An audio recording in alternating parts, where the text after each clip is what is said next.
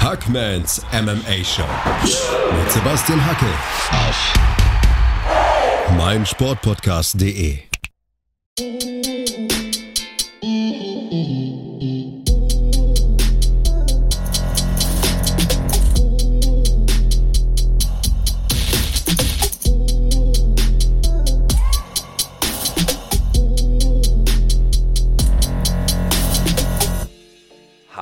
und herzlich willkommen zu einer neuen Ausgabe. Wie ihr sicher wisst, haben Flo und ich unseren YouTube-Kanal gestartet. Der Channel heißt Championship Rounds. Lasst unbedingt ein Abo da, das wäre mega von euch, Leute. Wir freuen uns auch über Kommentare, Anregungen, Feedback und viele, viele Likes. Unsere Gespräche erscheinen erst auf YouTube und dann wenige Tage später hier. Ihr könnt also den Podcast natürlich weiterhin hören, aber jetzt kommt's, ihr solltet trotzdem regelmäßig auf unserem Channel vorbeischauen, denn dort gibt's viele exklusive Inhalte, die über die reine Audiospur nicht so funktionieren. Also, abonniert die Championship Rounds auf YouTube, genießt den Podcast und damit viel Spaß mit der neuen Episode. Servus da draußen. 2022 hat begonnen. Wir haben euch in den letzten Videos ja schon das Jahr Revue passieren lassen, haben euch einen guten Rutsch gewünscht. Ich hoffe, ähm, ihr seid dementsprechend auch gut ins Jahr gestartet. An der Stelle nochmal ein frohes Neues. Ähm, MMA aktuell natürlich ein bisschen auf Eis gelegt, Sebastian. Ne? Ich hoffe, du hast noch nicht allzu sehr, ich sag jetzt mal Heimweh, Sehnsucht nach weiteren Events, aber es gibt ja schon einiges, was in Aussicht ist. Ähm, dementsprechend haben wir uns vorgenommen, mal eine Vorschau zu machen, eine kleine Prediction für das Jahr 2022. Ähm, aber zuallererst mal ganz formell, wie geht's dir?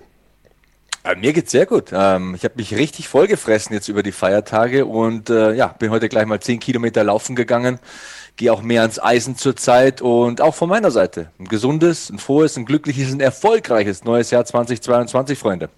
Der Pulli äh, passt gut zum Eisenstemmen. Ich glaube, nur die wirklichen OGs erkennen das Logo. Ja, jetzt hast du es natürlich verraten. Das alte UFC-Logo da. Das ist für die richtigen. Äh, ja, nice. Wir haben uns vorgenommen, mal ein paar Prospects hier zu picken. Ein paar Ones to Watch, ein paar Kämpfer, die man noch nicht wirklich auf dem Schirm hat. Also jetzt nicht sagen, keine Ahnung, Hamza Chimaev und übrigens Prochaska sieht auch ziemlich erfolgreich, äh, vielversprechend aus. Wird vermutlich erfolgreich sein. Ähm, war eine interessante Rubrik, finde ich, die wir uns da ausgesucht haben. Mal so ein paar, paar Namen rauszusuchen, von denen man denkt, ich glaube, die kennt noch nicht jeder, aber ich könnte schwören, die reißen dieses Jahr ab. Ähm, kurzer, kurze Ankündigung auch, wir haben auf jeden Fall auch vor, diese Videos am Ende des Jahres nochmal gemeinsam zu schauen und das ein bisschen fremd zu schämen, was wieder für Kandidaten ganz hoch angerechnet haben. Ich glaube, das könnte natürlich eine Gelegenheit sein, hier Credibility aufzubauen und zu zeigen, man weiß schon ein bisschen, wovon man spricht, aber hm, wer weiß. Ich habe da schon ein paar gewagte Namen dabei. Ich bin mal sehr gespannt, wen du ähm, mir mitgebracht hast. Auf der anderen Seite ist es natürlich auch so, ich glaube, das muss man vorneweg auch nochmal deutlich machen.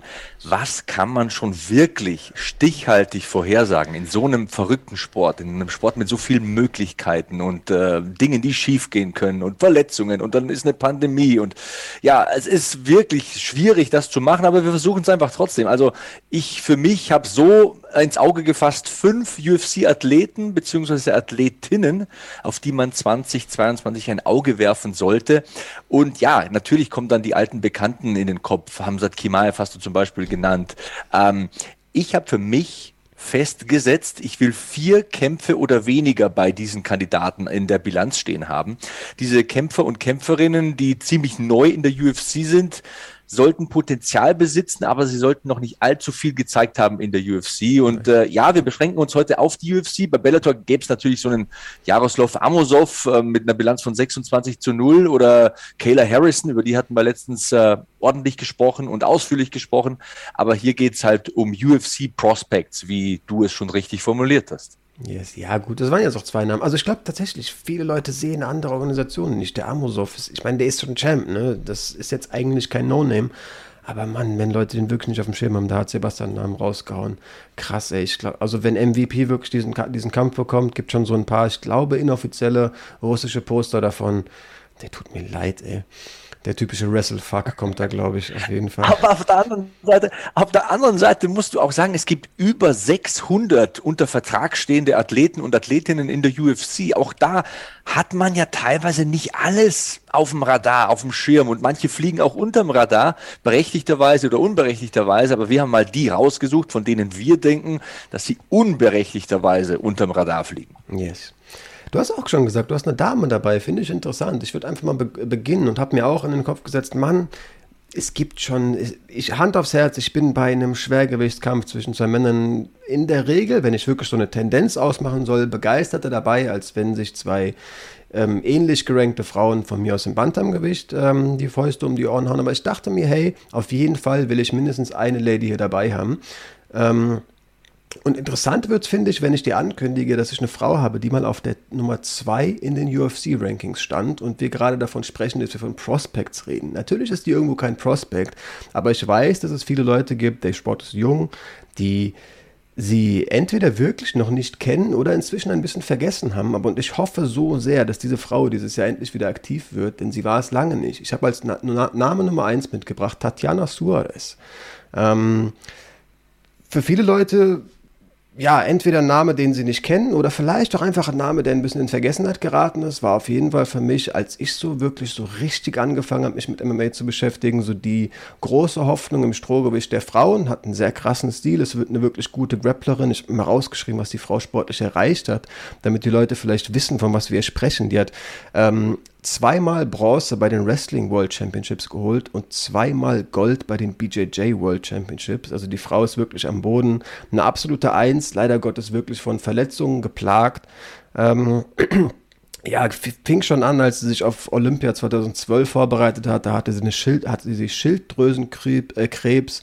Ähm, dabei wurden der Lymphknoten und auch die Schilddrüse entfernt, wo man das, das erste Mal dachte, boah, sportlich könnte das auch irgendwie so ein schwerer Eingriff seine Folgen haben. Dann hat sie im Juli 2019 sich am Knie verletzt, musste sich eine OP unterziehen. Ähm, natürlich Knieverletzung immer eine krasse Sache, und, aber es war klar, okay, die Frau wird endlich zurückkommen ähm, hat sich dann auf den Kampf mit Ferry vorbereitet und gerade wirklich zwei Jahre später, Juli 2021, am anderen Knie auch noch verletzt, musste erneut operiert werden und ist halt jetzt wirklich ewig draußen. Er hat zuletzt im Juni 19 gekämpft. War nach dem Kampf, den hat sie sich ungeschlagen gegen Nina Nunes, ähm, war sie wirklich auf der 2 im Strohgewicht, hatte aber auch schon vor Ferry, ist ja schon klar, die Frau ist da auch aktiv, angekündigt, ich komme im Federgewicht zurück.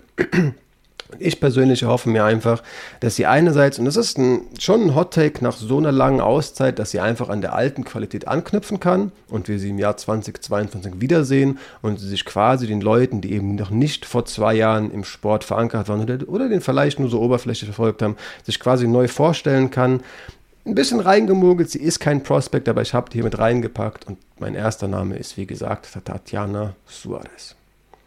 Ja, es geht ja auch darum, alle ein bisschen abzuholen hier, auch die, die noch nicht so lange schauen. Und ich denke, das ist ein sinnvoller Pick von deiner Seite. Ähm, Knieverletzungen sind so eine Geschichte. Also ich hatte ja selbst drei Stück. Ich hatte zwei Kreuzbandrisse und jedes Mal das volle Programm. Kreuzband, Innenband, Innenmeniskus, Knorpelschaden. Also diese unhappy triad, wenn das Knie so nach innen knickt. Die hatte ich rechts und links. Also ich weiß, wie ekelhaft, wie schmerzhaft vor allem und ja, mental fordernd das auch sein kann, wenn du dich mal wieder zurückkämpfen musst und immer wieder von vorne anfangen musst. Aber ich äh, würde es ihr gönnen. Das ist eine Hammerkämpferin. Grappling, erste Sahne, höchst stabil. Und ja, gefällt mir dieser Pick und in diesem Sinne komme ich zu meinem Pick, zu meiner Nummer 5 in diesem Ranking. Wir haben es auch immer mit diesen Top 5s. Ne? Ähm, ich habe hier Alex Pereira. Und zwar, der kämpft ja im Mittelgewicht, hat erst einmal gekämpft in der UFC. Viele kennen den vielleicht auch noch nicht. Ähm, hat zum Beispiel einen K.O.-Sieg gegen Israel Adesanya im Kick Kickboxen in seiner Vita stehen. Also das ist ein ausgezeichneter Kickboxer. Pound for Pound wahrscheinlich einer der besten Kickboxer der Welt, war Glory Champion im Mittelgewicht und Halbschwergewicht, was ja auch schon Wahnsinn ist eigentlich. Einziger ever. Ist das hat noch nie jemand einziger geschafft. ever. Nobody ever did it, genau. Und er ist zwar schon 34, das ist so ein bisschen der Haken an der Sache, aber wir wollen ja ein bisschen einen raushauen ab und zu, ne? Und mal sehen, ob das am Ende des Jahres noch alles so stimmt, was der Hackman hier so faselt. Ähm, aber nun hat er seinen ersten Kampf in der UFC bestritten und per Flying Knee bzw. Punches spektakulär gewonnen. War sogar Performance of the Night Bonus, wenn ich mich recht entsinne. MMA-Bilanz ist auch noch nicht groß, also 4 zu 1, noch nicht viel Erfahrung, aber er ist seit fast zehn Jahren Kampfsportprofi und im Stand kann der jedem im Mittelgewicht gefährlich werden. Am Rest muss er natürlich arbeiten, das gebe ich zu. Was mich an ihm begeistert, und deswegen habe ich ihn auch rausgesucht, ich bin Fan von Stories. Ich mag die Geschichten hinter den Kämpfern und Kämpferinnen. Und er war Alkoholiker hat dann 2009 mit dem Kickbox-Training angefangen, um die Sucht in den Griff zu bekommen, um eine andere Sucht quasi zu entdecken und das ist ihm gelungen. Er wurde einer der Besten der Welt. Du hast es gesagt, der erste, der im Mittelgewicht und Halbschwergewicht und der einzige vor allem äh, bei Glory ähm, Champion war in diesen beiden Gewichtsklassen und ja, das ist ausgezeichnet. Das könnte auch das Kryptonit sein für Israel Adesanya, der im Mittelgewicht wenigstens mal in den vergangenen Jahren so unverletzbar wirkte, so unantastbar wirkte, Leute wie Robert Whittaker weggehauen hat, als wären sie irgendwie Fallobst, was der ja nicht ist, der gute Robert Whittaker. Könnt ihr mir vorstellen, ja, dass wir hier einen potenziellen Gegner hätten, der hat noch viel Arbeit vor sich, aber auf den sollte man auf jeden Fall mal aufpassen, 2022. Geiler Pick, ja, wurde auch, also ich fand es eigenartig, wo quasi die UFC ihn im im, in der Eventplanung reingepickt hat, wenn man das vielleicht so sagen könnte, dass er auf den Prelims sein Debüt gegeben hat, fand ich ein bisschen eigenartig. Ähm, nachgeschoben, ich glaube sogar, er ist der einzige Glory Double Champ überhaupt, also egal in welchen Gewichtsklassen. Es gab, soweit ich weiß, nie jemanden, der einfach zwei Gewichtsklassen bei Glory gleichzeitig dominiert hat. Also das ist wirklich eine richtige Ansage. Ähm, ja, ich krasse Story mit diesem Alkoholiker-Dasein war mir noch nicht bewusst. Ich dachte, du willst jetzt natürlich auf die Story hinaus, die du auch am Anfang schon gesagt hast, der Adesanya schon zweimal besiegt hat. Das ist natürlich auch so ein psychologischer Faktor, den der da irgendwo auf der Seite hat. Wenn dann ja. der gefürchtete Mann, der einen einmal besiegt hat, dann wolltest du dich endlich rächen, dann bist du sogar K.O. gegangen, dass der dir plötzlich auch im, im MMA ähm, eventuell mal gegenüberstehen äh, stehen wird.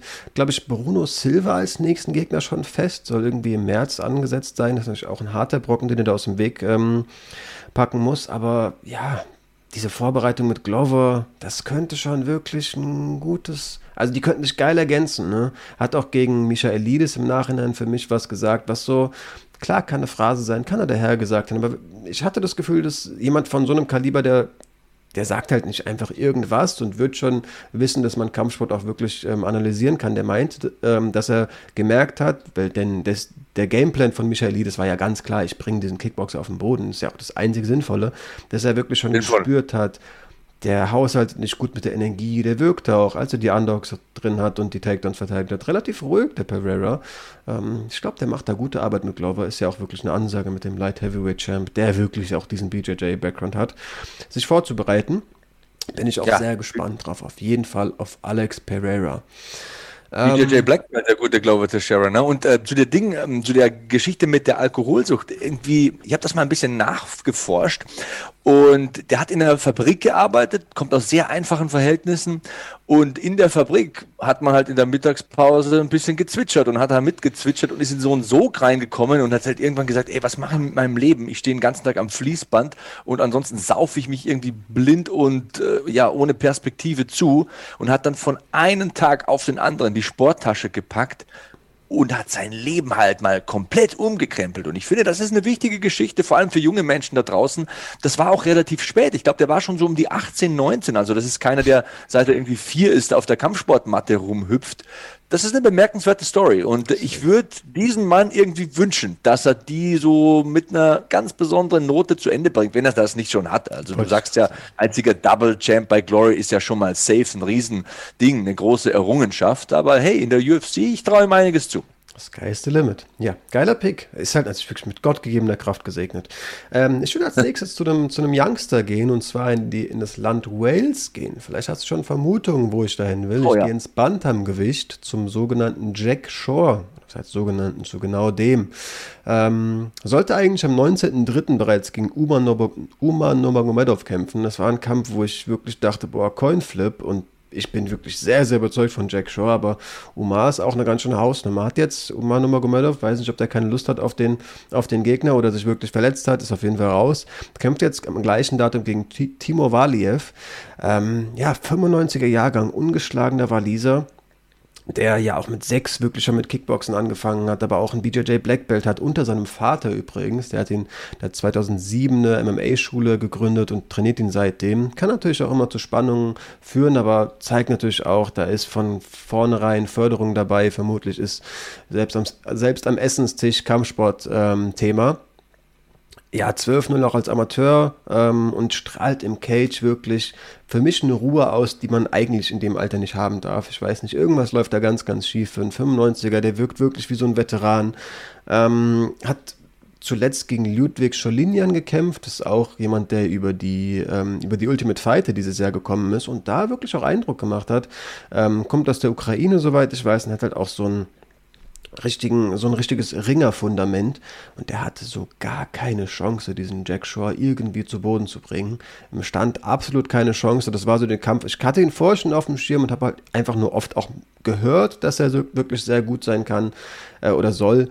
Habe diesen Kampf wirklich dementsprechend aufmerksam geschaut und war wirklich vor allem beeindruckt davon, was für eine Ruhe dieser Mann ausstrahlt und wie rund einfach auch sein Game ist. Also wie gesagt, diesen BJJ Black Belt, aber auch diesen jahrelangen Kickbox-Background. Vor allem wirkt er ergibt sich ein bisschen daher, dass du so zwei so gute Fundamente hat, hast, aber der strahlt aus, als ob es ihm wirklich komplett egal ist, wo denn der Kampf stattfindet. Also gegen diesen Ludwig Scholinien hat er wohl wissend, der ist ein Ringer, den Kampf im Stand ähm, bestritten, aber wenn wirklich die Gelegenheit wie auf dem Silbertablett da war, dann hat er den Takedown halt eben selbst initiiert und den zu Boden gebracht und wirkte dabei so ungezwungen. Wenn er das wirklich schafft, das generell und immer im Cage auszustrahlen, dann, dann male ich dem Mann wirklich, oder dem, dem jungen Mann würde ich sogar nochmal betonen, wirklich einiges aus. Ähm, ich glaube, ja, das Jahr 2022 wird sein Jahr. Aktuell ist er non-ranked. Ich predikte, auf jeden Fall gerankt ist er mal, ähm, wenn wir diese, dieses Video in einem Jahr erneut schauen. Ja, es ist verrückt. Also, wo wir stehen als Mixed Martial Arts Fangemeinde, Kämpfer, als Kampfsport allgemein, ist völlig unfassbar, wie sich dieser Sport entwickelt hat. Was da aus Wales, aus so einem kleinen Land, für Leute kommen. Das ist Wahnsinn. Ich spreche von Leuten. Das ist ja nicht der einzige. Das ist ein ganz, ganz kleiner Fleck auf der Landkarte und da kommen Top-MMA-Kämpfer her. Also dieser Sport ist global, er ist groß, er wächst. Das macht einfach so Bock auf 2020. Ähm, ja, wirklich ein guter Pick. Den hatte ich jetzt gar nicht so im Kopf. Muss mich fast ein bisschen schämen dafür. Ach, es gibt so viele vielversprechende Talente. Ich, ich habe, du hast mal gesagt, dein, dein Anspruch ist, dass die maximal vier Kämpfe haben. Ich habe halt wirklich, ich habe so eine Seite gefunden, die auch weiter als die Top 15 ähm, die UFC-Rankings aufzählen. Mein Anspruch war nur non-ranked Leute ähm, zu picken. Okay. Dementsprechend habe ich auf ihn geschielt und wusste, ja, der ist es. Aber ja, ich habe gerade Umar Nurmagomedov erwähnt, den hätte man auf jeden Fall genauso erwähnen können, so als ein Beispiel. Also, man kann die ganzen Talente gar nicht auf dem Schirm haben. Der hat der, aber bei mir der nächste Name bei mir, der nächste Name bei mir ist auch einer, den du schon genannt hast. Es ist Bruno Silva, auch einer im Mittelgewicht und du hast ja die Kampfansetzung schon angesprochen. Bruno Silva hat von seinen vergangenen 18 Profikämpfen 17 Stück gewonnen. Also der Typ ist eine ganz, ganz extreme Maschine. Seit dem Jahr 2010 aktiv. Das ist so ja der Unterschied zu Alex Pereira. Ne? Der ist schon lange in diesem Game. Beide natürlich lange beim Kampfsport dabei. Das muss man auch immer dazu sagen. Ähm, hat versucht über die Ultimate Fight Fighter Brazil in die UFC zu kommen und ist da zunächst mal kläglich gescheitert, also ging ganz, ganz schief. Und im Sommer des vergangenen Jahres, da hat er seine zweite Chance dann endlich nutzen können, hat äh, jetzt seine ersten drei Kämpfe in der UFC jeweils durch K.O. für sich entschieden. Also richtig Eindruck gemacht, richtig Alarm und Welle gemacht. Der ist 32, im besten Alter, extrem versiert, ein routinierter MMA-Veteran, körperlich stark und was mir bei ihm so gefällt, der wirkt so ungeheuer motiviert. Also Bruno Silva und Alex Pereira, die sollen ja am 12. März, glaube ich, aufeinandertreffen.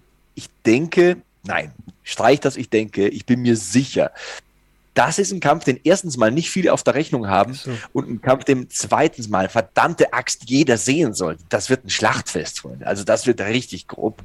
Und ja, schaut euch das an.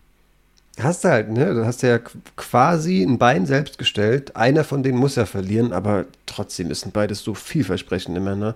Ähm, ich glaube auch beide sind so motiviert und in einem Alter, in dem sie wissen, jetzt Vollgas, ich bin in der UFC, niemals wird es der einzige, was heißt niemals, wie du gesagt hast, der Sport ist unvorhersehbar, aber ich glaube nicht, auch einfach nicht, dass es der einzige Kampf ist, den die im Jahr 2022 ähm, bestreiten werden. Glaube ich ja, auch nicht. Vielversprechend sie beide wirklich sehr. Ich würde mich da auch so ungern festlegen, wer da, wer da, wen ich da so ein, mit, der, mit einem C vorne sehe. Werde ich sehr, sehr gespannt verfolgen. Ich musste gerade richtig schmunzeln, als du gesagt hast, es gibt so viele Leute aus Wales und das ist ja so ein kleines Land. Also ich habe eine ähnliche Rede quasi mir schon so ein bisschen zurechtgelegt und mal gegoogelt, wie groß denn dieses Land ist, wie viele Einwohner die haben. Und es sind rund drei Millionen. Das habe ich bereitgelegt, einfach natürlich, weil ich im Land bleiben will und weil es so verrückt ist, wie du gesagt hast. Es ist kleiner als Berlin, dieses Land. Das ganze Land hat weniger Alter, Leute als Berlin. Das ist nicht mal die Hälfte von Österreich und Österreich ist schon klein, aber da, da, da kennt man ja wenigstens ein paar. Ne? So, das ist ja nicht mal die Hälfte davon. Und das ist so verrückt, wie dieser Sport sich entwickelt. Bei mir hier hinten hängt irgendwie so ein UFC äh, Vintage äh, 1993 MMA Shirt, mhm. wo dieser Sport so in einem Vierteljahrhundert hingekommen ist. Also das ist völlig surreal, völlig krank, völlig krank. Ja, aber also du musst dir natürlich auch vor Augen führen, dieser Sport hat es in die ganze Welt geschafft. UFC ist je, aus jedem Land irgendwie so ein bisschen vertreten. Es gibt Leute, die da Kampfsport betreiben und irgendwann wirst du mitbekommen, krass, es gibt auch MMA und das Größte im MMA ist, ist ähm, eben die UFC. Und mir geht es darum, in meinem Kopf, erster Gedanke, ja, ich habe die ersten Namen, die ich aufgeschrieben habe, dann auch einfach behalten, weil ich dachte, hey, das wird schon, ich vertraue auf mein Bauchgefühl, aber ich überlege aus der kompletten Welt, was sind die fünf Leute, die ich gerade hervorheben möchte an Talenten in der UFC. Und mir fallen zwei Waliser ein. Das ist halt so crazy, denn ich möchte zum nächsten Namen gehen. Ich möchte zu Mason Jones kommen. Auch ein Waliser, ähm, der jetzt dreimal in der UFC schon aktiv war und bisher wirklich auf dem Papier nicht so viel also jetzt in der UFC noch nicht so viel versprechend aussah. Aber wenn man sich durchliest, was dieser Mann für einen fundierten Kampfsport-Background hat, ist eben auch ein 95er Jahrgang, auch so ein ja, Youngster, wenn es bereits um ähm, Duelle auf dieser Bühne geht. Und der hat einfach einen BJJ-Schwarzgurt, der hat einen Judo-Schwarzgurt und der hat einen Kickbox-Schwarzgurt. Der hat professionelle Boxkämpfe und professionelle Muay Thai-Kämpfe bestritten. Und das in dem Alter. Also natürlich wird man auch so ein bisschen blind, finde ich, wenn man sich mit diesen ganzen, ja, mit solchen, solchen Zahlen und Aussagen bei UFC-Kämpfern beschäftigt. Irgendein Schwarzgurt haben die ja fast alle, als wäre das nichts. Aber in dem Alter solch eine Bandbreite, auch vor allem diese Verbindung aus BJJ und Judo, das ist wirklich übel. Ähm, ja, finde ich ganz, ganz bemerkenswert, war Cage Warriors Double Champ, der einzige nach Conor McGregor, und zwar im Lightweight und im Welterweight, also kommt als großer, stämmiger Mann ins, ins Lightweight, will da eben in der UFC antreten. Der erste Kampf war relativ kurzfristig, da war davor noch im Welterweight Welt aktiv, hat gesagt, der Weightcut war schon irgendwo ein bisschen zehrend, aber auch wenn man dem Mann zuhört, ich mag so diese Art wie er sich selbst irgendwie ja, durchs Leben trägt. Der nimmt jede Niederlage wie ein, wie ein Mann, muss wirklich dahin gedrängt werden, was ist denn jetzt eine Ausrede, woran lag es denn? Hat er gesagt, vielleicht der Weightcut, aber eigentlich, ich war einfach noch nicht vorbereitet, also sucht die Fehler immer bei sich und wirkt dabei, ja, so reif und irgendwie wirklich wie so ein gefestigter Profi. Genauso wie Jack Shaw mit sechs schon im Kickboxen angefangen. Ähm, ja, danach gegen Alan Patrick, auch ein unorthodoxer Stil, so ein No-Contest gehabt, bis dahin den Kampf dominiert, aber dann so einen üblen Eye-Poke gelandet und der Mann wollte nicht weitermachen, also sein Gegner, der ist wirklich ein bisschen gestolpert, bis er jetzt den ersten Sieg gegen David Onama einfahren konnte.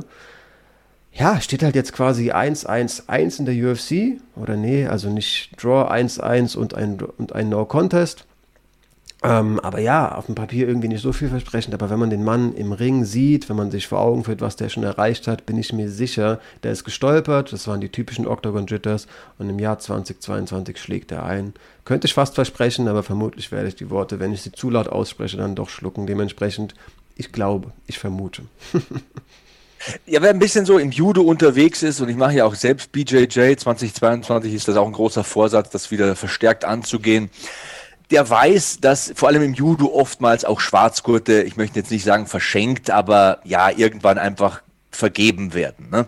Und hier muss man ja sagen, wenn du dir mal anschaust, was der an Turnieren und an Turniererfolgen sich in den Gürtel geschnitzt hat, das ist hervorragend. Das ist ein richtig gutes Niveau. Und auch bei Grappling-Turnieren war er dabei. Er hat Kämpfe als Profiboxer bestritten und so weiter und so fort. Also er hat sich wirklich diese, ja, Graduierungen nicht irgendwie als Vereinsmeier irgendwie erworben, sondern der hat sie sich erkämpft. Das ist ein richtig guter Kampfsportler. Ich hatte ihn auch auf meiner Ursprungsliste, muss aber sagen, er ist einer, bei dem es mir manchmal so vorkommt, als wisse er gar nicht, auf welches Level an Fähigkeit verlasse ich mich denn jetzt eigentlich? Jetzt grapple ich mal, jetzt bin ich abgerutscht. Ne, jetzt werfe ich ihn nochmal, so, ah, jetzt boxe ich wieder ein bisschen. Er ist mir manchmal ein bisschen zu wenig zwingend, aber ich gebe dir natürlich im Kern total recht. Die Fähigkeiten, vor allem die Palette an Fähigkeiten, ist ausgezeichnet und ja, macht ihn natürlich zu einem Prototypen, um Erfolg zu haben. Auf jeden Fall. Ist natürlich immer auch dann eine große Qualität, also eine Herausforderung, diese Mixtur an Qualitäten irgendwie zu vereinen. Valentina Shevchenko zum Beispiel hat mal beschrieben, dass sie inzwischen nur noch reines MMA-Training macht. Es gibt kein Training mit großen Handschuhen, es gibt kein reines Ringertraining. Ich trainiere MMA. Ich glaube, ja. das ist vielleicht eine, auch so ein Vorsatz, den er sich eventuell ähm, ja, vornehmen sollte. Aber Mann, dafür ist, der, ist es dann eben doch wirklich noch ein junger Mann und ähm, ich bin Ach, das ist auch Jammern auf hohem Niveau. Das ist auf sehr hohem Niveau gejammert, weil ja, der Typ hat es halt richtig drauf. Und äh, du weißt, wie es ist in dem Game. Zentimeter entscheiden, kleine Entscheidungen, Stich ins Auge und du verlierst den Kampf irgendwie durch Disqualifikation oder, oder der Kampf ist ein No-Contest dann eben. Ähm, so kleine Entscheidungen, Sekundenbruchteile fällen dann ein Urteil über eine Karriere oder machen eben so eine Eins in eine Bilanz, die vorher dann eine Null hatte. Aber im Prinzip her ist das so ein Pick, der durchaus auch, naja, Realität werden kann. Also bei den Underdogs hier oder bei den Neueinsteigern oder wie man es halt nennen will. Die Leute, die halt noch keiner auf dem Radar hat, den sollte man auf jeden Fall auf dem Radar haben. Ich will beim besten Willen nicht sagen, dass es eine Leichtigkeit ist. Es gibt viele Leute, die es geschafft haben oder nicht geschafft haben, ihre, ich sag mal, PS auf die Straße zu bringen, ihre Qualitäten aus anderen Sportarten dann auch ins MMA zu transferieren. Aber ich glaube, wenn du so große Fundamente hast und die letztendlich die Herausforderung, die zu verbinden, ist das schon noch eine kleinere Challenge, als dass zum Beispiel Alex Pereira grappeln lernen muss kann er auch ja. schaffen, natürlich. Ähm, und leicht zu nehmen ist es auf keinen Fall auch. Dann eben ne, Cage Wrestling und sowas ist ja wirklich eine Sache, die kommt dann einfach dazu. Das, das gibt es vorher nicht. Und die, die Übergänge, wann ist was angebracht, ist auf jeden Fall auch schwer. Aber ich glaube, es ist ein bisschen leichter und ich traue es dem Mann auf jeden Fall zu. Ist irgendwie so, ich ne, nehme mir den Vergleich. Einer hat ein Auto. Und das Auto ist ein ganz gutes Auto. Es hat Allrad und es ist ein Kombi, du kannst was reinpacken. Es fährt auch ziemlich schnell, aber so ein Typ, der hat halt einen Ferrari und einen, äh, keine Ahnung, einen Jeep und irgendwie einen, einen, Kombi und einen SUV, der hat halt für alles irgendwie eine Antwort. Ne? Der muss nur entscheiden im richtigen Moment, hm, heute regnet es, ist ein bisschen glatt, komm, ich nehme den SUV oder nee, nee, ich nehme doch das Auto mit Allrad. So, heute ist die Straße frei, so, es ist Sonnenschein, 30 Grad, ich nehme den Ferrari. So, die Entscheidung muss er halt fällen. Aber es ist schon irgendwie ein bisschen besser, so vier, fünf Autos in der Garage zu ste stehen zu haben. Ich glaube, da sind wir uns alle einig. Ich denke auch, der schraubt die alle auseinander und bastelt sich Batmobil da raus und dann, dann ist er vorbereitet. Monster Truck. Genau. Ja. Was ist dein nächster um, ähm, Pick? Mein nächster Pick, meine Nummer drei ist Manel Kapp im Bantamgewicht. Und Manel Kapp ist ein Kämpfer mit internationaler Erfahrung. Also wer ihn noch nie gesehen hat, dem empfehle ich einfach mal den YouTube-Kanal von Ryzen MMA. Kann man kostenlos sehr, sehr viele, sehr, sehr gute Kämpfe schauen. Vor allem die Schlachten zwischen Manel Kapp und Kai Asakura habe ich mir nochmal angeschaut. Also das ist echt sehenswert. Kapp war ja sogar Champion bei Ryzen, musste dann den Titel nach dem Wechsel zur UFC abgeben. Aber er hat einen großen Eindruck hinterlassen in Japan, im Land der aufgehenden Sonne. Dann in der UFC angekommen, Debüt lief überhaupt nicht nach Plan, also gegen Alejandro Pantoja, da hat er zu viel rumgespielt für meinen Geschmack, war einfach zu wenig zwingend, hat dann nach Punkten verloren. Zweiter Kampf, dann eine völlig unnötige Split-Decision, Niederlage gegen Matthäus Nicolau. Ich bin mir aber total sicher, und das klingt total komisch, auch wenn man sagt, der hat jetzt zweimal verloren und hat es irgendwie, wie du sagst, nicht geschafft, die PS auf die Straße zu bringen. Ich bin mir total sicher, der Mann kann mehr. Und das habe ich auch nach diesen beiden Niederlagen gesagt. Und deswegen hat er auch von der UFC noch zwei Chancen bekommen und das ist dann gut gelaufen. Also gegen Odie Osborne bei UFC 265 hat er einen tollen Knockout gezeigt, dann einen TKO-Sieg gegen Salgas Sumagulov im Dezember des vergangenen Jahres und da hat man echt gesehen, wenn er muss, wenn er weiß, so jetzt muss ich aber wirklich, dann kann er auch. Und äh, der Vater war Weltmeister im Boxen. Der Typ hat irgendwie mit drei oder vier angefangen, ähm, so irgendwie Training zu machen mit dem Dad äh, und Seil zu springen und so kleine Handschuhe anzuziehen. der macht das echt lange. Der macht das aus Instinkt. Der hat ein richtiges Talent. Der hat das so ja, in die Wiege gelegt bekommen, so in die DNS eingeflößt bekommen. Ich traue dem echt was zu, wenn er es vom Kopf her packt. Nicht immer zu showboaten und nicht immer den großen Macker da raushängen zu lassen und den dicken Maxe da zu machen, sondern sich einfach straight äh, zu konzentrieren auf das Handwerk, da hat der echt eine große Zukunft. 100 Prozent. Das ist so ein begnadeter Striker. Ja, der Starboy ist ja sein Nickname. Da hat, hast du schon auch für mich die richtige Kritik äh, geäußert. Ist halt, glaube ich, auch einfach ein Showman, versteht sich auch als der. Also der Cristiano Ronaldo-Jubel ist ja im Vorhinein schon vorprogrammiert, dass er den dann, sollte er jemanden ausnocken, bringt. Ähm, macht natürlich auch seine, seine Spielchen im, im Octagon selbst. Aber ich hatte bisher nur so das Gefühl, dass er nicht so ein gutes Gefühl für den Kampfverlauf hat. Also ich kenne das auch sehr gut aus, aus dem Selbst, aus dem eigenständig Sport machen, sei es jetzt Fußball spielen oder nicht. Wenn du drin steckst, ist es halt einfach auch schwerer, wirklich einen Verlauf zu eher einzuschätzen, als wenn du eben Zuschauer bist, natürlich. Ich hatte gegen Pantoja eigentlich nicht das Gefühl, dass er wirklich schlechter ist. Er war effizient und wenn er getroffen hat, finde ich auch ein bisschen entschlossener, aber hat halt weniger getroffen. Er war halt einfach ein bisschen inaktiv. Und ich hatte auch das Gefühl, vielleicht hätte die Ecke den mal ein bisschen entschlossener schütteln müssen, dem sagen, ey, du liegst hinten, ja, sieht gut aus, was du machst, aber Hand aufs Herz, du triffst nur, nur einmal und in der Zeit hat er dreimal getroffen. Trotzdem, ähm, wer ihn ja in so einem in so einem Striking Exchange sieht, der wird auch schnell erkennen, dass der wirklich Qualität hat. Auch seinen letzten in seinem seinem letzten Sieg beweist einfach auch Killerinstinkt. Also der merkt sofort, wie der, dass sein Gegner angeschlagen ist und bleibt da dran wie so ein Hai, der Blut gerochen hat. Der hat auf jeden Fall Qualität. Auch Ryzen finde ich so eine Organisation, die wirklich unterm Radar ist. Hand aufs Herz, ich habe noch nicht einen Kampf gesehen, aber wer sich mal anschaut, was für Leute von da kommen, also ne, so ein, so ein Jiri Prochaska und so, wer bei Ryzen Champ ist, der hat auf jeden Fall eine Qualität. Das steht fest. Das ja, manchmal sind es halt diese Freak-Fights, wo irgendwie eine 50-Jährige gegen eine junge, top ausgebildete, super durchtrainierte gute Athletin kämpft, haben sie mal manchmal so, ja, ein bisschen Geschmacksverirrung, was die Matchups anbetrifft. Aber ja, wer da an der Spitze mithalten kann, und das hat ja Manel Cup bewiesen, dass er das kann, der ist gut, der ist wahrscheinlich auch Weltklasse und deswegen steht er bei mir hier auf Platz 3. Ja, ja, verstehe ich komplett. Ich hätte so gern jetzt einfach nur aus Prinzip, um jetzt nochmal so einen Freak-Namen reinzuschmeißen, auch noch ger gern David Onama ähm, hier erwähnt. Ich will ihn erwähnen, ich will ihn aber nicht picken, trotzdem nochmal kurz erwähnen, dass ich über Mason Jones dann ganz schnell auch auf seinen letzten Gegner kam. Ähm, den schiebe ich hier rein, das nehme ich mir einfach raus. Von mir aus schreibe ich ihn irgendwie so an die Seite meines Picks, der ist damit drauf. Ich pick hier quasi sechs Leute. Aber das, ich habe ich hab nicht zu dem Mann gefunden und hatte ihn lange auf meinem Zettel, aber habe es dann nicht geschafft, einfach nur anhand eines einzigen Kampfs zu sagen, der ist es. Aber wenn ich bei Mason Jones war, muss ich noch kurz nachschieben, dass der Mann auf vier Tagen Vorsprung und im gleichen Monat hatte er schon gekämpft, als jemand, der sich zwischen Lightweight und Federgewicht ähm, befindet, gegen Mason Jones angetreten ist und wirklich, wirklich gut aussah gegen den Cage Warriors Welterweight Champ.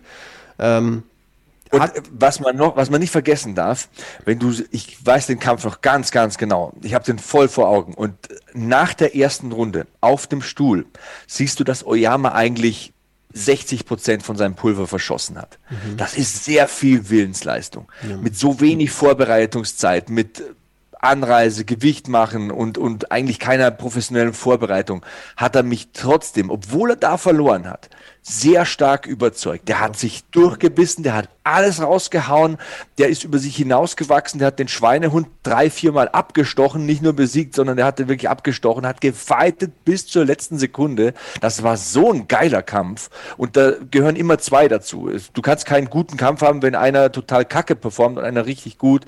Da haben beide echt abgeliefert und mit so wenig Vorbereitungszeit so zu delivern, ey, den hätte ich tatsächlich auch bei meinen Ersatzleuten hier irgendwo unterbringen müssen. Ja, hast du geil, recht. dass du das ähnlich äh, äh, noch wahrgenommen hast. Ich konnte es nicht übers Herz bringen, den hier nicht zu erwähnen. Ich könnte schwören, der liefert ab, aber ich kann nichts zu ihm erzählen. Ich habe den bei Instagram angeschrieben, als ob er irgendwie so ein Typ von nebenan sei. Hey, ich, ich finde nichts zu dir. Was ist dein Background? Wann hast du angefangen mit Kampfsport? Der hat noch nicht geantwortet. Hätte er mir geantwortet, hätte ich ihn nie erwähnt. Ähm, aber der hat Ende dieses Jahres getwittert und das finde ich sehr interessant. I'm coming for all of you at featherweight. Das heißt, dieser Mann geht runter und ich glaube, wenn man sich gegen Mason Jones so gut verkauft und in diesen Gra Grappling Exchanges nicht so schlecht aussieht, dem das Gesicht wirklich ziemlich wund zu prügeln und im Striking einfach standzuhalten, dann ist es jemand, der mit einem Federgewicht auf jeden Fall einiges anstellen kann. Trotzdem, ich konnte es nicht ähm, ja, übers Herz bringen, den wirklich hier mit Überzeugung zu erwähnen, aber ich wollte ihn beiläufig nochmal kurz hier angerissen haben. Mein nächster Pick ist Shafkat Ragmonov. Ähm, der Nomade aus Usbekistan. Ich habe mal ge gelernt einfach, so wenn es so Weisheiten gibt, die die MMA mir mitgegeben hat, dann, wenn Leute mit toten Tieren auf dem Kopf einlaufen, sind sie gefährlich. Ähm, der bestätigt diese Regel einfach und ich bin fest davon überzeugt, dass der auch ja an Qualitäten, die andere Leute, die ähnlichen Kopfschmuck, äh, Kopfschmuck tragen, einfach anknüpfen wird. Ähm, ungeschlagenes Weltergewicht kämpft am 5. Februar bereits über Carlston Harris, kenne ich, kenn ich jetzt noch nicht. Ich habe auch wieder nicht viel zu ihm gefunden, außer dass er M1-Champ war und das ist eine gute Anlaufstelle. Hat einen vakant, vakanten Titel damals geholt und auch einmal verteidigt. Kämpft aus Kasachstan, kann leider kein Wort Englisch. Zu ihm als Persönlichkeit ist schwer zu finden. Ich habe irgendwo gelesen, dass er einen relativ normalen Kassiererjob vor dem Kampfsport ähm, ausgeübt hat. Aber ich habe halt sein Debüt bereits gegen Alex Oliveira gesehen und die gleiche Submission gegen Michael Praceres. Ähm, ist ein recht großes Weltergewicht. Tatsächlich gegen Praceres hat er mich nicht so wahnsinnig überzeugt. Ich habe ihn wirklich schon so zu den Sternen äh, ja, romantisiert gezählt? vermutlich, gezählt, genau, aber man sieht einfach, dass der auch wieder so ein rundes Game hat. Das, wie gesagt, 1,85 im Welterweight groß, auch 1,96, eine riesige Reichweite und halt diesen vernichtenden Grappling-Background. Also, wer, wer sich anschaut, wie leicht der Alex Oliveira auschoked und sich dann nochmal vor Augen führt, dass der auch einen ganz guten BJJ-Hintergrund hat, der wird auch schnell verstehen, das ist ein ziemlich vielversprechender Kämpfer. Ich sage ja immer, die größte Waffe im Kampfsport, das sind nicht irgendwelche Kicks oder Schläge oder Takedowns. Die größte Waffe im Kampfsport ist Pace. Wenn du dem Gegner dein Tempo aufdrücken kannst, wenn du entscheidest, und zwar fortwährend, wo findet der Kampf statt, wie findet er statt, clinchen wir, grappeln wir, liegen wir am Boden, striken wir.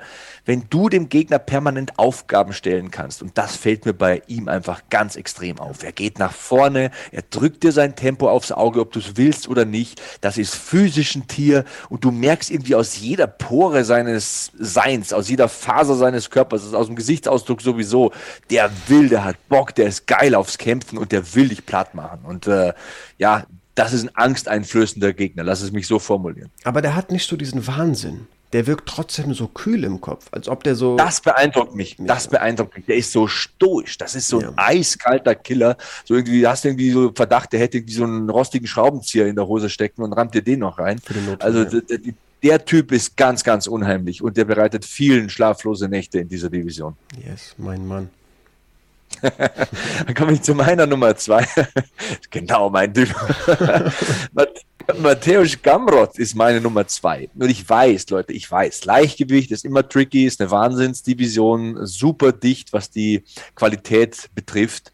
Er ist KSW-Veteran, ähm, war Champion im Federgewicht und Leichtgewicht bei KSW, kam bei 2020 mit der Bilanz von 17 Siegen und keiner einzigen Niederlage in die UFC. Und ich weiß, ja, er hat direkt in der UFC die erste Niederlage eingesteckt und das war unglücklich, unglücklich gegen Guram äh, Kutateladze durch äh, Split Decision damals.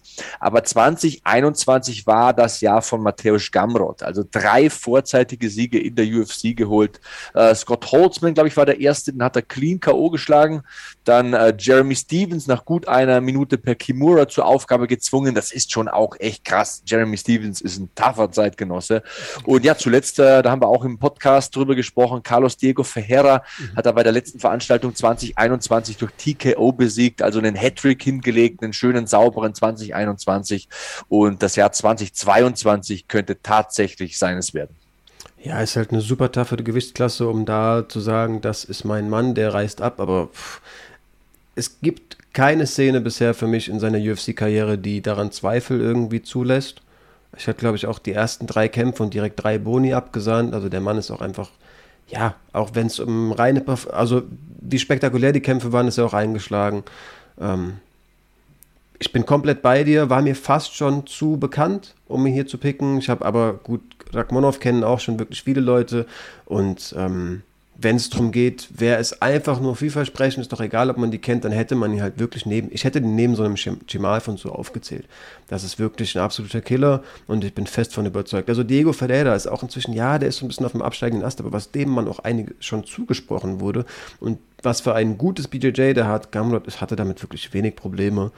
Ich glaube, er hat sich vielleicht ausgemalt, ich kann ihn noch schneller kontrollieren, aber es ist Wahnsinn, wirklich Wahnsinn. Er ist da durchgeschnitten wie ein heißes Messer, durch warme Butter. Also das war, das war ganz, ganz beeindruckend. Und äh, du hast nochmal den Namen Kimaev in den Mund genommen. Da fällt mir ein, er hat, glaube ich, auch erst vier Kämpfe in der UFC. Mhm. Ähm, also hätte in mein Ranking gepasst, aber er ist ja schon so bekannt, dass wir ihn hier, glaube ich, nicht extra nennen müssen. Wir machen es trotzdem nochmal, weil er natürlich auch sau beeindruckend ist. ist wahrscheinlich der beeindruckendste in den vergangenen beiden Jahren, äh, trotz Covid-Erkrankung. Aber ja, du hast noch einen Pick, Flo. Verrat ich vielleicht nachgeschaut, ich glaube tatsächlich der erste Mann, wie hieß der? Ähm, ich glaube, äh, Rumäne, der erste Gegner von, äh, von Gamlot in der UFC. Es ist, ich glaube, sogar Kimaevs bester Freund, auf jeden Fall im Kampfsport. Ja, also Guram äh, Kutateladze. Ich muss den Namen immer langsam sagen. Verstehe ich sehr gut. Ich kann ihn gar nicht. Also ich hätte ihn nicht aus, aus dem Kopf erwähnen können. Ähm, ja, mein Kutateladze, Kutateladze, Kutateladze. Ich hab's da kommt der Profi raus. Ich schaffe das nicht. Ich bin eh auch äh, rhetorisch ich komme mir, seit ich Podcast aufnehme, vor, als hätte ich das Sprechen nochmal neu lernen müssen. Ähm, ich würde zu guter Letzt und möchte an der Stelle vielleicht klarstellen, ich habe meine, meine, meine Liste nicht wirklich gerankt und sehe den nicht als den vielversprechend von meinen, von meinen fünf Leuten an. Ich habe einfach den letzten Namen noch dabei und würde Gewichtsklassen übergreifend noch so ein bisschen höher und höher gehen und zuletzt mal ins Schwergewicht gehen, weil ich finde, das ist eine Gewichtsklasse, in der man Prospects nicht so oft irgendwie nennen kann. Ich weiß, im Schwergewicht ist es halt so, so schwer zu sagen, welcher Striker da wirklich der Beste ist. Man weiß, ein rechter Haken und der ist, der Kampf ist auf den Kopf gestellt. Also ob jetzt ein Taito Iwasa oder ein Sakai am besten strikt, das hätte ich halt vor zwei Jahren nicht sagen können. Aber interessant wird es, finde ich, wenn Heavyweights einen guten Ringer-Background haben. Und ich würde Alexander Romanov hier noch nennen. Ähm, kommt aus Moldawien, vielleicht hatte ich deswegen gerade das Land ähm, auf, dem, auf dem Schirm. Ähm, ungeschlagen 15 zu 0 im Heavyweight und hat eben, wie gesagt, diesen Ringer-Background. Ähm, zweimal Bronze bei den europäischen Wrestling Championships geholt, also quasi der, der, der EM. Ähm, und mit MMA einfach angefangen, als in Moldawien so ein MMA-Championship ähm, ausgetragen wurde und dass ich gedacht hatte, gut, ich habe einen guten Background, ähm, da mache ich mal mit. Ist jetzt im Stand nicht das Gelbe vom Ei, also jetzt nicht irgendwie wirklich auch äh, gleichmä gleichmäßig guter Striker, ist ein Rechtsausleger, das macht natürlich dem einen oder anderen wirklich Probleme. Aber was für gute Takedowns der hat und was für eine, was für eine heftige Top-Pressure der hat, ähm, finde ich krass. Hat Delima zum Beispiel einfach besiegt, indem er ihm so den Unterarm auf den Hals gedrückt hat. Also man kennt es aus dem Grappling, ist eine Position, die ist unangenehm, aber deswegen tappt man eigentlich nicht. Aber der hat mir einfach den Arm so entschlossen auf den Hals gedrückt, dass der keinen Bock mehr hatte und getappt hat.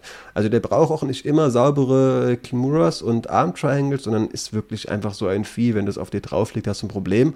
Ähm, ja, mein letzter Name. Ich glaube, mit dem Background kann man im Heavyweight einiges reißen. Aber wie gesagt, vermutlich der gewagteste. Da geht es halt einfach schnell. Kämpft er als nächstes gegen Eli Latifi. Das, da bin ich sicher, das schafft er. Ähm, für mich gehört er nicht ins Schwergewicht und das wird Romanov unterstreichen. Ich finde es immer wahnsinnig beeindruckend und da war Daniel Cormier einer der ersten, die das geschafft haben, wenn Ringer im Schwergewicht so dominant ringen. Das hört sich jetzt wirklich saublöd an, was ich sage, aber stellt euch Daniel Cormier damals vor, ich glaube, es war so der neunte oder zehnte Profikampf, hatte er am Anfang diese Wahnsinnsserie. Und dann trifft er auf Josh Barnett. Und Josh Barnett wiegt 250, 255 Pfund. Und High Crotch Single. Und der liftet ihn halt einfach und schmeißt ihn halt einmal komplett durch die Luft. Alter, das ist ein Typ, der wiegt fast 120 Kilo. Der hat 20, 30 Profikämpfe bestritten. Das war der jüngste UFC-Champion aller Zeiten. Du schmeißt ihn da gerade rum, als wäre das irgendwie so ein Kleinkind auf dem Weg zur, zur Bushaltestelle. Also das, das war Wahnsinn. Und, und hier ist es auch so, da, da hat der teilweise Gegner, die wiegen 260 Pfund, 250 Pfund, sind richtige Brummer, über 1,90 groß. Wie die, die einfach mit einem Underhook oder mit einem Single-Ansatz, wie die die beherrschen und rumfeuern. Das ist so verrückt verrückt. Das war auch das, was ich an Brock Lesnar, ich weiß, es ist eine Reizfigur unter MMA-Fans, aber was ich an Brock Lesnar immer hart beeindruckend fand, dass ja, man halt Leute wie so, ein, wie so, ein, Zug einfach umfährt. Ne? Also das ist echt krass. Ja, aber der sieht halt auch so aus. Also wenn du DC in so einem Oversize-Top siehst auf irgendeiner Grillparty, der ist wie so ein anderer, der hat auch der hat gerade einen Burger Wie mein Onkel Sepp, ne? Also genau. vom Nachbarort. Und der, der ist kleiner als halt, du, Mann. Das, ja, mein Onkel auch, aber Wirklich, wenn du mal siehst, der hat ja zum Beispiel, äh, wer fällt mir jetzt ein? Frank Mir ist legit Heavyweight. Ähm, Bigfoot Silver. Solche Leute halt einfach mal rumgeschoben, wo du sagst, Alter, wie geht das denn? Wie, wie technisch gut musst du auch sein? Also Leute, macht da, da kein A für ein U vor. Du kannst nicht einfach nur mit Kraft und weil du einen Underhook hast, jemanden irgendwie rumziehen. Natürlich haben die auch Kraft, du hast ja gesagt, mit dem Unterarmbürger und so. Aber was das technisch an Verständnis voraussetzt und wie gut du den eigenen Körper und die eigene Hüfte unter den Körper des anderen schieben können musst, wie du auch den Körper und die Physiologie des anderen verstehen musst, wie dreht sich der Arm, wie dreht sich ein Bein, wo muss ich rumdrehen, das ist so faszinierend, das ist eine Wissenschaft und solche Leute, die entscheiden einfach mal, wo findet der Kampf statt, weil wenn der dich clincht und der die Distanz überwindet, dann schiebt er dich halt an den Zaun, wenn er will oder er trägt es in der Mitte aus und macht es halt nach seinem Gusto. Und das ist eine ganz, ganz große, eine ganz, ganz entscheidende Eigenschaft in vielen ähm, äh, Kämpfen von Kämpfern, so muss ich sagen, weil sie halt einfach diktieren können, wo findet der Kampf statt. Und da ist der ja prädestiniert für. Ne? Ja, es gibt natürlich auch so einen Curtis Blades und so, der dann irgendwann zeigt, es gibt auch ein Level, an dem es scheitert, egal wie gut der Ringer-Background ist. Aber ich weiß nicht, ich habe das Gefühl, der ist nochmal ein bisschen kühler und irgendwie ein bisschen, bisschen, ja, ich weiß nicht, der hat nochmal entschlossenere Top-Pressure. Ich mal mir viel aus. Ja, du, das ist bei Curtis Blades ja zum Beispiel so ein Kritikpunkt, äh, dass er zu wenig Leute finisht, dass er sie zu sehr reitet. Aber auch da ist es halt schon krass, wenn du halt einen Volkov irgendwie einfach mal auf den Arsch setzt, wenn du das willst. Der Typ ist über zwei Meter groß. Also das ist schon sehr, sehr beeindruckend. Diese Ringer, vor allem im Schwergewicht, und da gibt's ja so wenige, Eben. die so dominant ringen, das ist schon ein extra Menschenschlag, so möchte ich es mal sagen. Was ist dein letzter Pick? Ich bin mal gespannt, ob der auch einen Ringer-Background hat, hat, oder hast Meine Nummer eins. Meine Nummer eins ist tatsächlich eine Frau. Und äh, bei mir sind Leute wie Anka Laev rausgefallen, weil der für mich schon zu erfahren ist in der UFC und der ist auch schon zu sehr gerankt und so. Aber Casey O'Neill passt hier perfekt rein, weil die ist seit elf Monaten in der UFC. Die ist noch nicht mal ein Jahr hier. Hat drei Siege eingefahren, alle drei vorzeitig. Und du hast jetzt von den schweren Gewichtsklassen gesprochen. Wir sind hier in einer ganz leichten. Ähm, das ist bemerkenswert. Das passiert dann nicht so oft, dass man dreimal hintereinander Gegnerinnen finisht. Sie ist 24 Jahre jung, kämpft wie gesagt im Fliegengewicht und hey, Valentina Shevchenko gehen ja sowieso schön langsam die Gegnerinnen aus. Wenn du in dieser Gewichtsklasse, das wage ich jetzt mal zu behaupten, viele werden das jetzt vielleicht auch nicht so sehen oder mich kritisieren in den Kommentaren, könnt ihr übrigens ja, gerne schreiben hier in der Kommentarspalte, dafür ist die da. Ich sag, wenn du in so einer Gewichtsklasse wie der hier, im Fliegengewicht der Frauen, in der leichten Gewichtsklasse, vier, fünf Mal hintereinander gewinnst, dann hast du fast schon den Title Shot safe. Weil, schauen wir uns mal an, äh, Jennifer Maya, die hatte, glaube ich, eine Bilanz von drei zu zwei und hat dann einen Title Shot bekommen und hat eigentlich ganz gut performt gegen Valentina. Dann hattest du Jessica Ai, die schon gegen Valentina gekämpft hat. Die hatte vier Kämpfe in Folge verloren, hat dann das Ruder rumgerissen, hat drei in Folge gewonnen, hat sofort den Title Shot bekommen. Ähm, du hattest Jessica Andrade zum Beispiel, die hat gegen Rose verloren und auch gegen Weili Zhang, hat dann die Gewichtsklasse gewechselt, einmal gewonnen, glaube ich, gegen Caitlin Chukagan, genau, einmal gewonnen, kriegt direkt den Title Shot. Und Chukagan, apropos Chukagan, ist ja auch eine, die hatte nie eine große Siegesserie. Also hat Chukagan schon mal fünf in Folge oder so gewonnen? Ich glaube nicht. Aber hatte auch eine Titelchance. Also hier haben wir ja schon drei Siege in Folge, 24 Jahre jung. Also ich behaupte, wenn die ein, zwei gerankte Gegnerinnen besiegt, dann klopft die an bei Valentina und dann ist die Mitte 20 und dann kann die noch so viel reißen. Ähm, ja, das war am Ende dann doch meine Nummer eins. Das war dann doch eine leichte Entscheidung für mich zu sagen, Casey O'Neill mit 24 Jahren mit nicht mal einem Jahr in der UFC hat eine große Zukunft vor sich. Auf jeden Fall. Finde ich cool, dass sie mit einer, mit einer, Frau beginnen und mit einer Frau, Frau das Ding hier enden. Ähm, Fliegengewicht, wie du gesagt hast, einfach nicht so dick besetzt. Es kommen für mich ein paar neue Namen ähm, hoch, von denen ich mir denke, krass, die hätte ich jetzt irgendwie nicht erwartet. Die hat es gebraucht. Also so eine Manon Fiorot zum Beispiel fällt mir da ein, die nächste Gegnerin von, von Jessica Ai. Ähm, Taylor Santos, der du schon seit Jahren jetzt ähm, jedes Mal irgendwie oder gefühlt auf jeden Fall seit Jahren ähm, hohe Qualität zuspricht. Aber ja, ähm, Casey O'Neill ist auch wirklich ein guter Pick und wie du gesagt hast, der Weg ist kurz. Schlag eine von den gerade aufgezählten und du bist da. Ich hätte jetzt, hätten wir einen internationalen Podcast ähm, hier aufgenommen, auf jeden Fall mit voller Überzeugung noch Abus aufgezählt. Das ist natürlich das Prospekt aus, äh, aus dem deutschsprachigen Raum, den kennt ihr sicherlich alle. Ähm, an der Stelle, die Daumen sind auf jeden Fall auch gedrückt und ich bin fest von seiner Qualität überzeugt. Ähm, aber mochte unser Ranking. Viele Namen, mit denen ich nicht gerechnet hätte. Ähm, ich bin mal sehr gespannt, wenn wir das Video irgendwie ja, in 365 Tagen knapp äh, uns anschauen, ähm, wie sehr wir uns dann da fremdschämen, was für, was für Luschen wir da wieder erwähnt haben. Aber das bezweifle ich wirklich sehr stark. Ich bin überzeugt von allen Picks, die wir gerade genannt haben. Ähm, also schreibt uns gerne rein, wie gesagt, welche Leute, die man noch nicht so kennt, habt ihr auf dem Schirm. Also jetzt, wie gesagt, so ein Chimav und so ein Prochaska, ja, vielleicht habt ihr einen Kumpel, der den noch nicht kennt, aber für wirkliche MMA-Heads, ich glaube, so ein David Onama zum Beispiel, den kennt man nicht. So ein Jack Short zum Beispiel. Casey O'Neill, es gibt ja immer noch Leute, die sagen, Frauen MMA, hm, es hat irgendwie jahrelang nicht geliefert und catcht mich heute nicht. Mann, das ist inzwischen wirklich ein anderer Sport. Also da ist eine Qualität vorhanden. Manche Kämpfer machen so viel Spaß.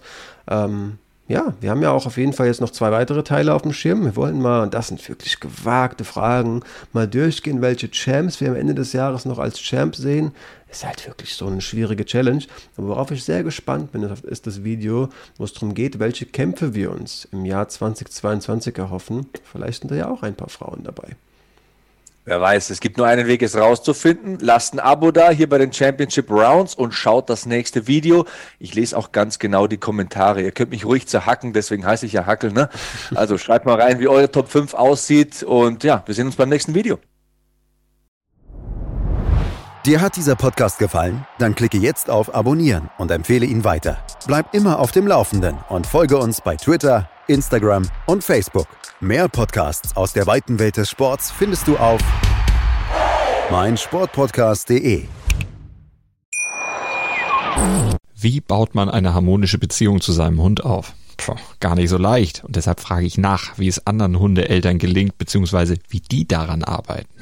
Bei Iswas Dog reden wir dann drüber. Alle 14 Tage neu mit mir, Malte Asmus und unserer Expertin für eine harmonische Mensch-Hund-Beziehung, Melanie Lippisch. Iswas Dog mit Malte Asmus. Überall, wo es Podcasts gibt.